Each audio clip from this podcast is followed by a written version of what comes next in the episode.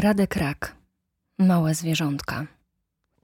Raz na jakiś czas coś wstępuje w dębickich włodarzy i zaczynają wycinać drzewa.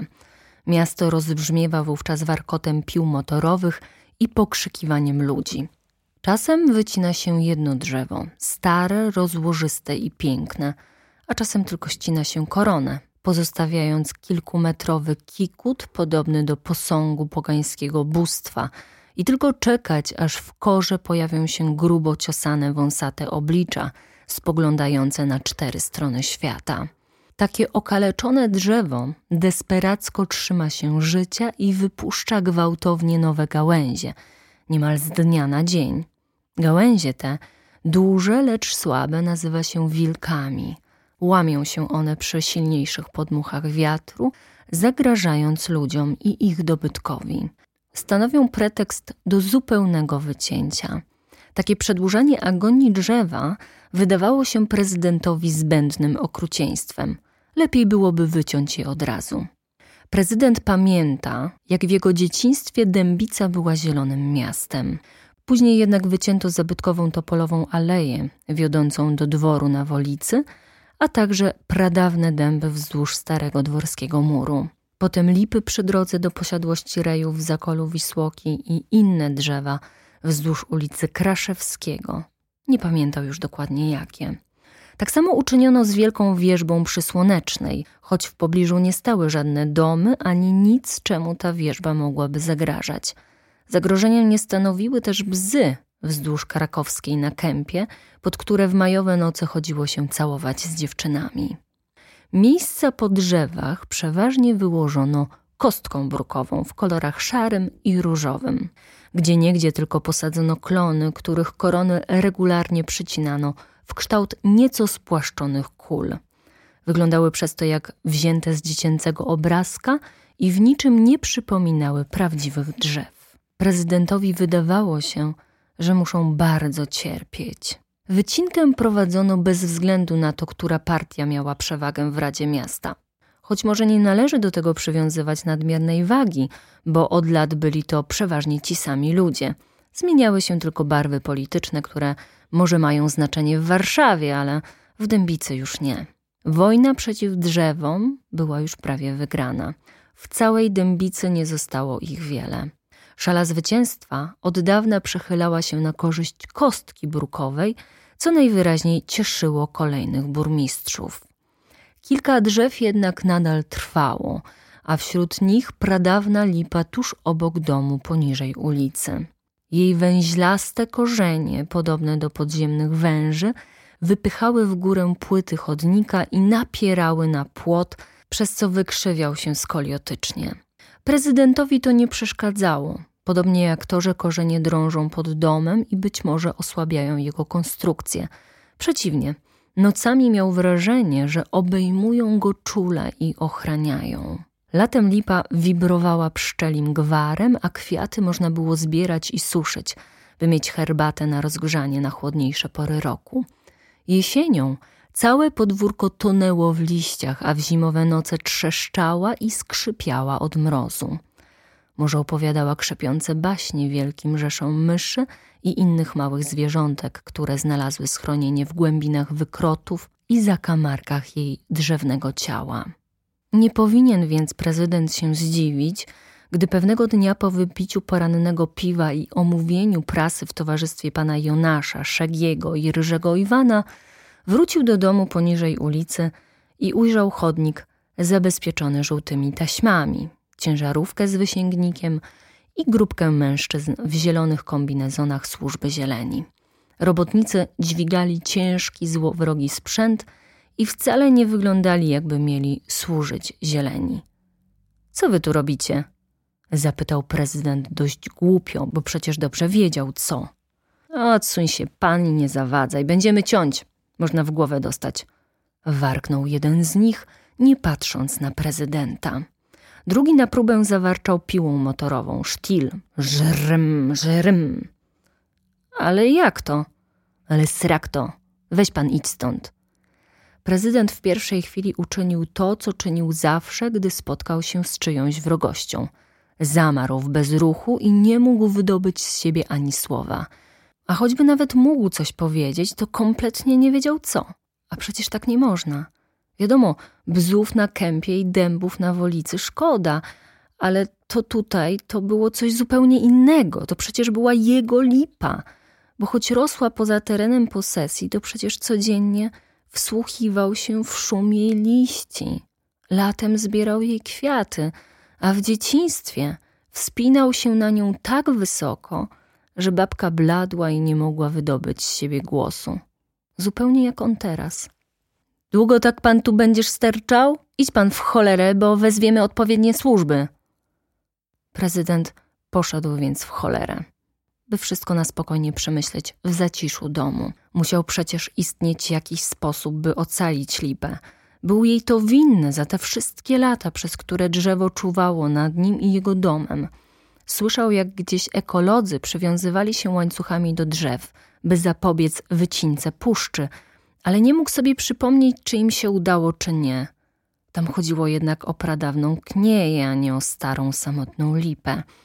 No i nie znał żadnych ekologów, a choćby nawet znał, to nie miał czasu, by ich tu ściągnąć. Nie lubił działać. Działanie nigdy nie wychodziło mu dobrze ani na dobre. Ale teraz nie miał wyboru. Jaja sobie robisz, prawda? Zapytał ryży Iwan, widząc, że jego przyjaciel wygrzebuje z komórki stary, przerdzewiały łańcuch krowiak, którym babka prezydenta uwiązywała matkę, babkę i prababkę Iwana, kiedy się ciekały. Iwana nigdy prezydent nie próbował uwiązywać. Raz, że sam pomysł wydawał się równie niedorzeczny, co uwiązanie na łańcuchu wiatru albo śmierci, a dwa, że takich rzeczy przyjacielowi się po prostu nie robi. Nie mówiąc nic psu, prezydent zabrał łańcuch i wyszedł. Ocknął się w białej jasności, od której piekły oczy.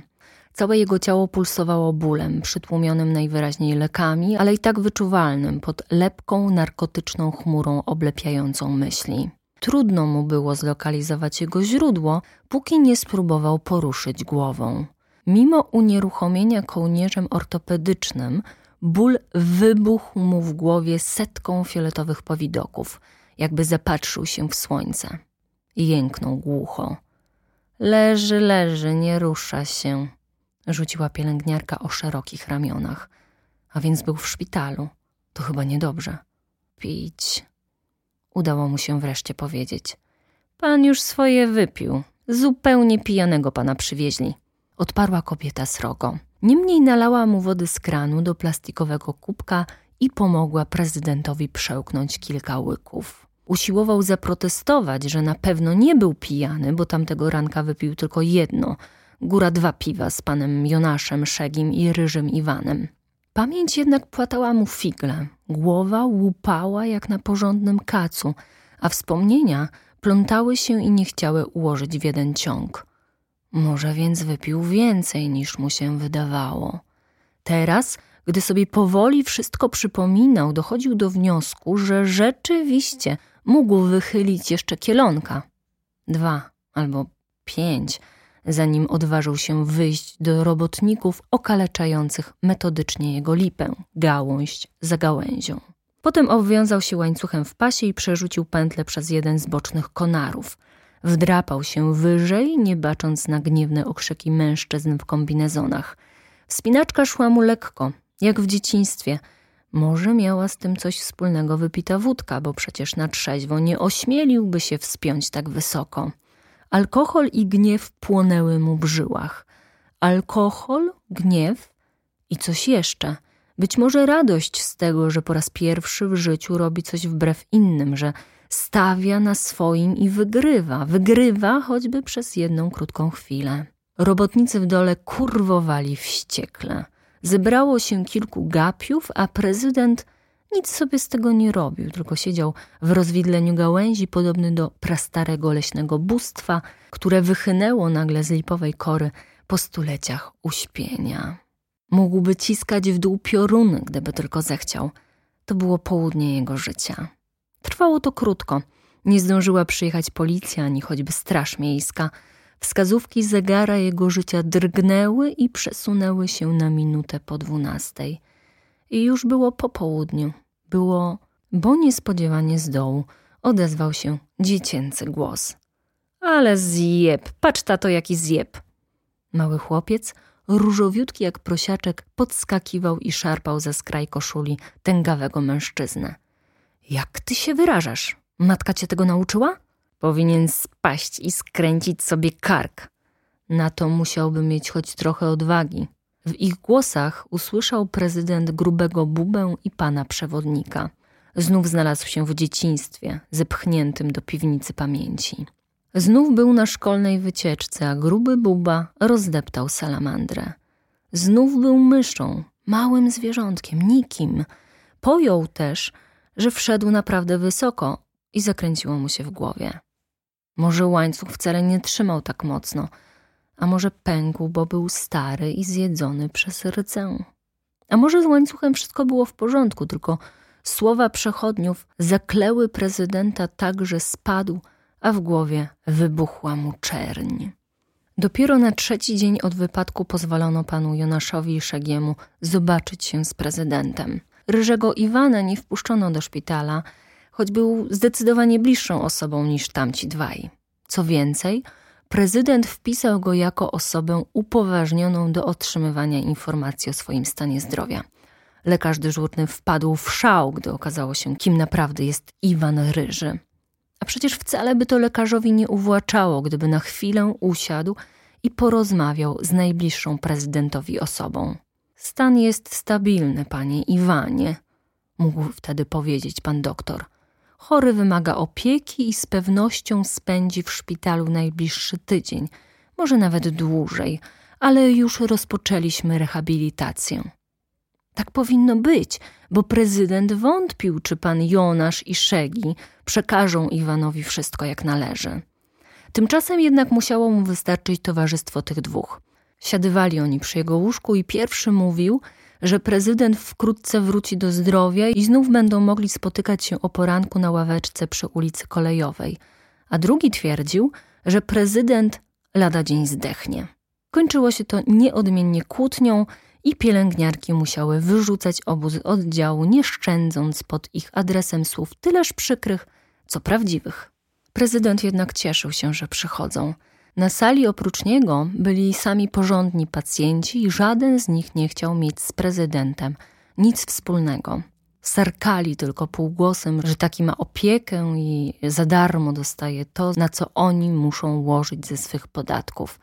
Prezydentowi również nie wydawało się to sprawiedliwe, bo przecież był nikim, ale świat najwyraźniej został tak skonstruowany, by taki nikt jak on dostawał dokładnie to samo, co prawdziwi ludzie. Codziennie udawało się Szegiemu wcisnąć prezydentowi ukradkiem małpkę ze słodką wódką. Chory wypijał ją naraz wieczorem, gdy tylko gaszono światła. W życiu nic mu tak dobrze nie smakowało jak ta wódka, na której wypicie musiał cierpliwie czekać przez cały dzień. Butelkę chował między materacem a prześcieradłem, bo nie mógł wstawać bez pomocy rehabilitanta i nawet sikać musiał do tekturowej kaczki. Szegi zabierał pustą flaszkę następnego ranka. Nikt się w niczym nie zorientował, ani pielęgniarki, ani inni pacjenci. Z dnia na dzień miał się prezydent coraz lepiej i po jakimś czasie mógł już wychodzić sam do łazienki i na korytarz. Trochę mu było przykro, że przez cały ten czas pani Jowita Popiel nie odezwała się do niego ani razu, ale przecież na pewno miała wiele pracy, a poza tym skąd miałaby w ogóle wiedzieć, że jest w szpitalu? Gdy przyszedł piątek i pan Jonasz przyniósł lokalny dziennik, prezydent przerzucił kartki w poszukiwaniu felietonu pani Jowity na szóstej stronie, ale nie znalazł. Przebiegł wzrokiem całą gazetę, ale dalej nic. Sport jest na końcu, powiedział Szegi. Nie ma felietonu? Jakiego kurwa felietonu? No, Jowity popiel, tej wiecie, zawsze w piątki jest. Bo ty nic nie wiesz. Czego nie wiem, gadaj.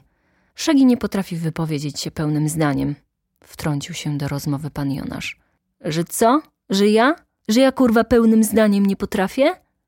Chodzi o to, że felietonów raczej nie będzie, bo zdarzyło się nieszczęście. Ciągnął pan Jonasz, nie zważając na krewkiego kompana. Akurat wtedy, jak spadłeś drzewa, męża pani Popiel znaleziono martwego. Prezydentowi zrobiło się niedobrze martwego. To znaczy najprawdopodobniej, bo nie dało się jednoznacznie zidentyfikować zwłok. Czekają na wyniki badań DNA. Cała dębica tym żyje, nawet w fakcie o tym pisali. W fakcie, wyobraź sobie. Podobno wyglądało to tak, jakby został zjedzony przez zwierzęta. Przez zwierzęta, powtórzył prezydent bezmyślnie. Głos pana Jonasza pulsował w jego głowie, raz przybierał na sile, raz cichł, jakby dochodził z wielkiej dali. Bywały takie przypadki, nawet u nas. Na Łysogórskiej na przykład mieszkała kiedyś taka pokręcona babka, stara panna, co miała u siebie z siedemnaście kotów. Mnożyły się jak to koty, no i śmierdziały, bo żadne zwierzę nie śmierdzi gorzej od kota, jak się zeszcza. Co jej opieka społeczna przy pomocy animalsów te koty odebrała, to ona zaraz pozbierała nowe po śmietnikach i diabli wiedzą jakich zakamarkach i w dwa tygodnie odbudowała całą populację. Aż się babce zmarło. Nagle, bo młoda była. Tyle lat miała co ja teraz. Sto sześć. Burknął Szegi. Morda w kubeł, imbecylu, grzecznie proszę. Może się zaczadziła, bo to była zima, może cierpiała na jakąś chorobę. Nikt się nie dowiedział i nikt się nie dowie, bo jak opieka przyszła na dniach, to ona była całkiem przez te koty zjedzona. Ale popiele podobno nie mieli kotów, a coś go obgryzło do gołej kości. Jak popiele, to może myszy? Zarechotał Szegi. Durnyś, gdzie by ci myszy ludzi jadły? Prędzej szczury. Po całym mieście teraz trutkę rozkładają. No, nie pamiętam takiej akcji. Prezydent? E, coś ty taki blady. Siostro? Jasny kogut, siostro! Do wieczora prezydent jakoś się pozbierał, choć nie bardzo chciał. Od leków uspokajających myśli strasznie się kleiły i poruszały pod czaszką dwa razy wolniej niż zwykle. To mu nie przeszkadzało. Wiedział, co musi zrobić. Poczekał do północy, gdy zrobiło się już całkiem ciemno i spokojnie. Inni pacjenci spali już w najlepsze. Pielęgniarki chichrały się z filmików w telefonie. Lekarz zamknął się w dyżurce i też najpewniej spał. Ostrożnie, nie robiąc więcej hałasu niż duży kot, prezydent wymknął się z oddziału tylnym wyjściem i nieużywaną zwykle klatką schodową dotarł na parter. Choć potrafił przemykać się cicho jak myszka, to ochroniarzy nie mógł już tak łatwo ominąć. Cofnął się więc ostrożnie na klatkę i otworzył niskie, poziome okno na półpiętrze. Okno miało kratę z kłódką, ale to nie była żadna przeszkoda dla prezydenta, któremu kiedyś zdarzało się włamywać na ogródki działkowe i kraść kosiarki i radia, które potem sprzedawał na bazarze koło stadionu Wisłoki. Pogmerał trochę w zamku spinką do włosów znalezioną dzień wcześniej na korytarzu, póki kłódka nie szczęknęła i nie puścił zatrzask. Gdy uchylił okno, w szpitalny zaduch wdarł się zapach nocy i deszczu. Nie czekając, aż ochrona się zainteresuje, wyskoczył na zewnątrz. Wylądował w zeschłej trawie, dość miękko, ale w głowie i tak coś łupnęło i zamroczyło go na chwilę. Chłód i drobny deszcz orzeźwiły go jednak niebawem i prędko wymknął się z terenu szpitala przez dziurę w płocie w najciemniejszym miejscu od strony parku. Dębica jest miastem, które po północy można przemierzyć z jednego końca na drugi i ani razu nie wejść w krąg światła rzucanego przez latarnię, jeśli tylko wie się jak. Zataczając się lekko, bo głowa wciąż bolała i chciało mu się żygać, prezydent ruszył przez park, a potem wzdłuż torów kolejowych, omijając szerokim łukiem dworzec. Wiadomo, że człowiek w szpitalnej piżamie i z wenflonem w dłoni budziłby zainteresowanie, a nie chciał natknąć się na sokistów, ani tym bardziej na przypadkowy patrol policji. Szedł więc ostrożnie i nie spieszył się, choć padało coraz mocniej. Zdążył całkiem przemoknąć, gdy minął osiedle kwadratowych domów i dotarł pod tylny mur cmentarza. Przesadził go nie bez trudu, choć mur nie był tutaj bardzo wysoki. Całe ciało prezydenta ogarniało drżenie i czuł, że ma gorączkę. Znalazł miejsce pod murem. Pasowało do niego. W dzisiejszych czasach nie ma to już znaczenia, ale dawniej na uboczu chowano samobójców i innych ludzi, o których nie warto pamiętać gołymi dłońmi jął wygrzebywać dół. Ziemia, choć rozmiękczona deszczem, była gliniasta i pełna korzeni po starych modrzewiach, które nowy proboszcz kazał wyciąć i posadzić w ich miejsce tuje, żeby było odpowiednio cmentarnie. Wreszcie prezydentowi udało się wykopać dołek głęboki na dwie dłonie i na tyle długi, że mieścił się w nim cały. Więcej grzebać nie miał siły. Położył się na plecach i wył. Wył straszliwie i zwierzęco bluźnił temu, co na ziemi, temu, co na niebie i w ogóle wszystkiemu, co akurat słuchało. Zaciskał w dłoniach gliniaste błoto i zaciekle tłukł całym ciałem, jak w napadzie epilepsji. Żyryjcie mnie, kurwy pierdolone, żyryjcie mnie wreszcie! Na co wy czekacie? Myślał, że nie przyjdą. Przyszły. Otoczyły grób kręgiem i kornie spuściły głowy, trwając w milczeniu, bo tak trzeba robić, kiedy jest się myszą. Złapał jedną z nich w dłoń i ścisnął mocno. Mógłby zgnieść ją w jednej chwili. Czuł łomot jej serca tak szybki, że nie sposób było wyczuć poszczególnych uderzeń. Nie broniła się. Czemu mnie nie gryziesz? Ryknął, ale przerażona mysz nawet nie pisnęła. Dlaczego mamy cię gryźć? Przemówiła w końcu jedna z myszy. Służymy ci i strzeżemy cię. Do kogo pójdziemy, gdy nami wzgardzisz? Prezydent dyszał ciężko. Chciał zabić mysz, którą miał w garści, lecz nie potrafił. Czy bowiem była winna, że urodziła się małym zwierzątkiem? On sam nigdy nie był niczym więcej. Wreszcie odstawił mysz na krawędź grobu nie grobu. Kilka innych zaraz jęło ją obwąchiwać, byle tylko móc poczuć woń prezydenta. Mężczyzna opuścił głowę w błoto. Zimne stróżki gliny wlały mu się do uszu. Zamknął oczy. Dajcie mi umrzeć. Długo masz zamiar tak leżeć? Odezwał się ryży Iwan. W mroku cmentarza wyglądał na znacznie większego i groźniejszego, jak coś, co wyszło z nocy, co mieszka w ciemności i do niej przynależy. Ty też przyszedłeś sobie popatrzeć? Nie tylko ja. I kiedy prezydent uważnie wpatrzył się w czerń dookoła, dojrzał setki błyszczących oczu. Nie tylko mysich, ale i ptasich, szczurzych i żabich. Była też, jak mu się wydawało, jedna salamandra. Miał wrażenie, że wszystko, co w życiu pochował, co oddał ziemi, przyszło teraz do niego. Wzrok martwych stworzeń jarzył się dziwnym, podziemnym światłem, podobnym do blasku wierzbowego próchna. Jesteś kim jesteś, nie możesz być nikim innym, powiedział Iwan. Jak tam głowa? Źle. Czyli jak zawsze. Całe szczęście, bo już zaczynałem się o ciebie martwić. Muszę wracać, skoro mnie nie zażrecie. Dokąd chcesz wracać? Prezydent nie wiedział. Milczał. Już dawno nie przynależysz do świata ludzi. Właściwie to nigdy cię tam nie chcieli. Czemu nie pójdziesz z nami? Idziemy w nieskończoność. Prezydent uniósł się na łokciach. Wstał z trudem, obolały, ubłocony i w ogóle niepodobny do człowieka. Idę w ślad za wami. Poszli. Iwan wesoło merdał ogonem. Koniec.